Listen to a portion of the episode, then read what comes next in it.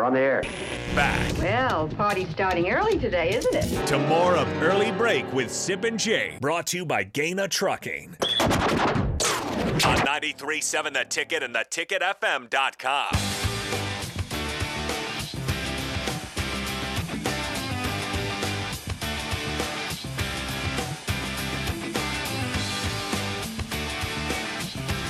As always, you can call and text 402 464 5685. Watch and comment on Facebook, Twitch, YouTube, and Twitter. This show sponsored by Gana Trucking. So here's the thing. I like Whipple. I like him, and I'm not smart enough really to to play chess with him on offensive discussion. He could run circles around you or I, right? That's the thing. That's why it's always a little dicey to second guess a guy like that. I'm just saying. He's smart. Whipple's not dumb. There's it's informative. Why are you looking at me like that? I, I, everything you say, I keep trying to envision the same words being said for Bob Diaco here. No. mm, eh. I I guess I trust Whipple more. I think we all understand what Whipple is saying when he's talking, right? Yeah. That's part of it. No He's one's saying s- like, "Huh, "Can you explain this to me real quick?" Whipple is plain spoken. He's but he, somewhat I mean maybe okay, now this is dangerous cuz cuz I'm old and this could be a, interpreted as ageism, but when you hire a guy that's 65 years old and has been around a long time and is, has quite a resume, you're hiring someone who's not going to be very malleable, right? He's going to do what he thinks is right because this is the way he's navigated through a 40 plus year career with success. Okay? So he's not going to just if if maybe if the interim head coach who has no play calling experience makes some suggestions, he may not just glom on to those suggestions because he's 65 and he's done it a certain way for a long time. Right? Yeah, it's very, very Yeah. possible. Right. Yeah. I mean, it's probably I would be, I would maybe be the same way. Uh, well, Like, what are sure. you telling me what to do for? It- you never even called plays. I had a I butted heads with a publisher one time who who had never even worked in a newsroom. I said, well, "Why you tell me how to do my job when you never even worked in a newsroom?" That got me in trouble. Um, but that, but that, it was a fair, you know, yeah. But wouldn't it be fair for Whipple to say that to Mickey? You've never even called a play. You've never had a play sheet in your hand during a game and called plays. I've done it for how many years? I know what I'm doing. I got I get it if he's saying that. Now the other flip side is you got a boss now, Whip. You got a boss. You're not the boss.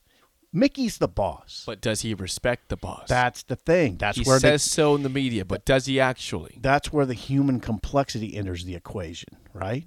You see it all the time out there in the world. It's complex.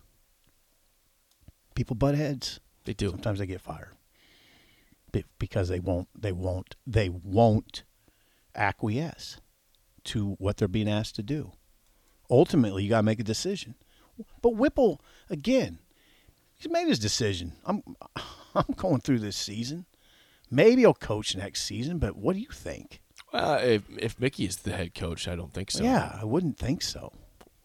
I wouldn't. Think I that- wouldn't think so. I wouldn't guess that anybody coming in would, would keep Whipple. I don't know. I wouldn't. I don't know. Depends what they want to run. It's possible. Yeah, we'll see. We never, you never know. Next year is next year. If they want a 50-50 run pass guy, Whipple's Uh, your guy. Right? Right? That's what they want. I don't think that's what works here, though. And I don't think that's what the boss wants. The boss mean Trev Alberts. Trev. Yeah. Well, Trev knows what wins in the Big Ten. Well, Mostly run. we used to know, and we got away. You know it. what? We did. But that all, that coach, Bo Pelini, what didn't start mm-hmm. as a Big Ten coach. He started as a Big Twelve coach. Right.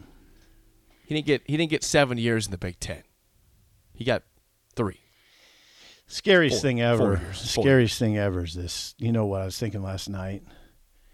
That you know what the scariest and most beautiful thing. Okay, the most beautiful thing about sports to me is there's no guarantees and you don't know what's going to happen.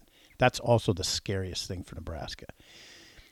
We built Nebraska's program was built basically on you did know what was going to happen. in the Big Eight, in the Big Eight, back in the Big Eight, you knew they're going to win six, seven games no matter what, and that they're probably going to win nine um, no matter what, and that was fun. And then we then Nebraska moved into the Big 12, and it wasn't quite that way, right? It wasn't quite that way because Texas and Texas A&M now entered the equation, and they could beat you. Texas beat you a lot, right?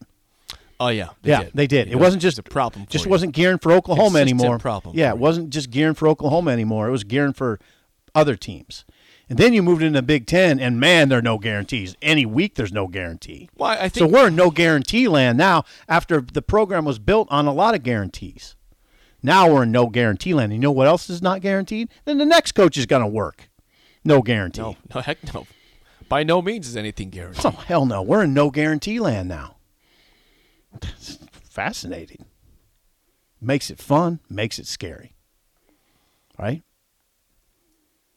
Makes it fun and scary at the same time. Right? It, yes.